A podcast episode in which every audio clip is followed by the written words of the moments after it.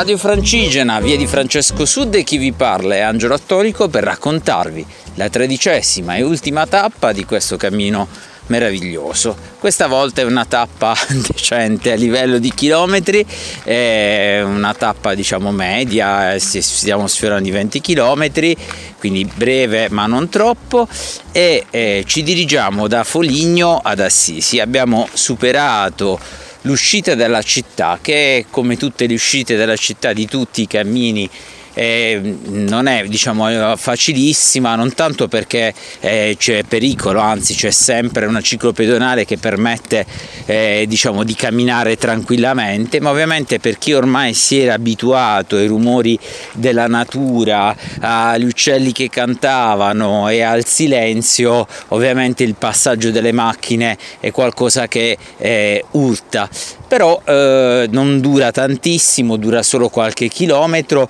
poi ci si immerge, superata diciamo, l'attraversamento della strada statale attraverso un sottopasso, si entra nella campagna dove ci sono i campi di grano che riconciliano il pellegrino con il paesaggio, fino ad arrivare quasi immediatamente a Spello, che è un centro eh, medievale meraviglioso, anche se ha un passato romano ben evidente, addirittura nel palazzo del comune sono, eh, ci sono tutte le iscrizioni funerarie di età romana che sono, sono diventate parte del palazzo, ma ha un patrimonio storico, artistico, archeologico evidente, incredibile che bast- ci vorrebbe una puntata solo per raccontarlo. E comunque eh, Spello è l'antipasto, l'anticipo dell'arrivo ad Assisi, dopo il quale si può decidere di prendere due strade o la strada alta, se vogliamo chiamarla così, per escursionisti che va in fondo per l'eremo delle carceri con un dislivello di circa 900 metri da prendere in 10 km scarsi, quindi comunque importante, o si può prendere la via degli ulivi, cioè una eh, strada a mezza costa che poi porta ad Assisi solo con due salite. Noi per i problemi che abbiamo raccontato in questi giorni prenderemo quest'ultima e l'abbiamo appena imboccata e promette bene.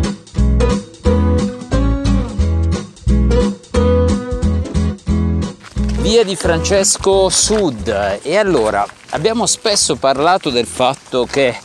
i cammini italiani possono avere forse una marcia in più rispetto a, a tante altre realtà europee perché sono una connessione, una rete di cammini. E il caso di Assisi è proprio emblematico, infatti andando verso la città di Francesco abbiamo incontrato diversi pellegrini e tutti andavano in direzioni diverse. I primi stavano percorrendo il cammino francescano della Marca verso Ascoli Piceno e quindi erano appena partiti. Altri, altri due pellegrini toscane facevano al contrario la via di Francesco eh, verso Roma. Inoltre da Sisi parte anche la via Lauretana, quindi già stiamo parlando di tre cammini diversi che si muovono in direzioni diverse e che accolgono in maniera diciamo naturale più pellegrini che hanno più direzioni. Quindi questo non solo è possibile, ma credo che sia anche il futuro dei cammini italiani. Quindi il nostro sforzo deve essere sempre più quello di interconnetterli e di farli diventare uno alla spalla dell'altro. Quindi il passaggio di più cammini eh, in alcuni nodi rafforza determinate tappe, non il contrario.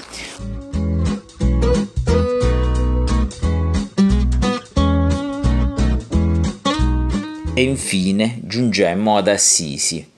L'abbiamo raggiunta attraverso la via degli ulivi, gradualmente attraverso un saliscendi collinare che ci ha introdotto alla prima cinta muraria della città, quindi a Porta Nuova, e poi attraverso, e dopo aver superato la chiesa di Santa Chiara, attraverso le altre porte fino ad arrivare alla basilica inferiore, fino a raggiungere la Stazio Peregrinorum, che è uno dei pochissimi, forse l'unico ufficio in Italia che come eh, l'Officina del Peregrino di Santiago accoglie in maniera sistematica i peregrini e ne conserva la traccia. Lì abbiamo avuto la possibilità di ricevere il testimonium e anzi ci hanno aspettato, hanno atteso il nostro arrivo e dopo le foto di rito ci siamo eh, recati alla Basilica Maggiore.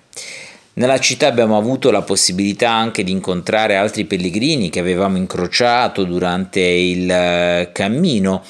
ma eh, in conclusione volevo rafforzare quanto già detto anche nei podcast precedenti. Assisi è senza dubbio una delle mete italiane più qualificate per innumerevoli motivi.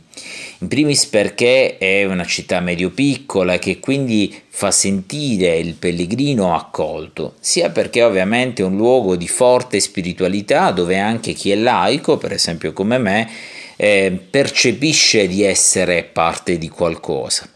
Ma poi Assisi è al centro, come vi dicevo precedentemente, di tutta una serie di vie, di interconnessioni di vie, non solo francescane, che la rendono appunto protagonista dei cammini del centro Italia e non solo.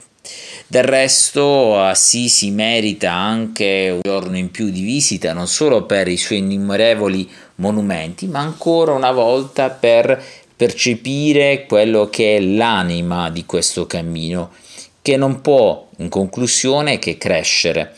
In fondo e in sintesi, la via di Francesco del Sud rimane una via dalle fortissime potenzialità dal punto di vista paesaggistico, storico, dei beni culturali, quindi non solo come cammino ma come anche itinerario culturale. È un cammino sicuramente per tanti versi in progress, ma su cui si sta lavorando tantissimo e su cui eh, sono convinto che bisognerà investire in futuro in maniera sicuramente più accorta dal punto di vista delle istituzioni, ma che eh, è già un cammino che ehm, viene percepito dai pellegrini come un cammino reale e questo assolutamente non è secondario. Qui si conclude infine il mio viaggio nella via di Francesco Sud. Ho la necessità di fare alcuni ringraziamenti, in primis a Rosa Grassi che mi ha accompagnato durante